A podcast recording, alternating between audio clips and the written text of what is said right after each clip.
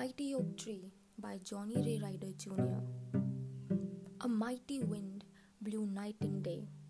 It stole the oak tree's leaves away, then snapped its boughs and pulled its bark until the oak was tired and stark.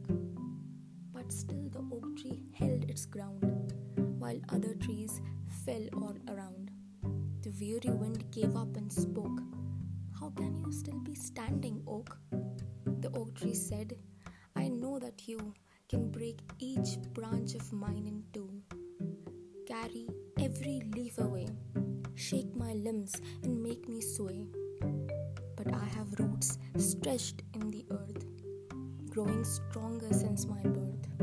You will never touch them, for you see, they are the deepest part of me. Until today, I wasn't sure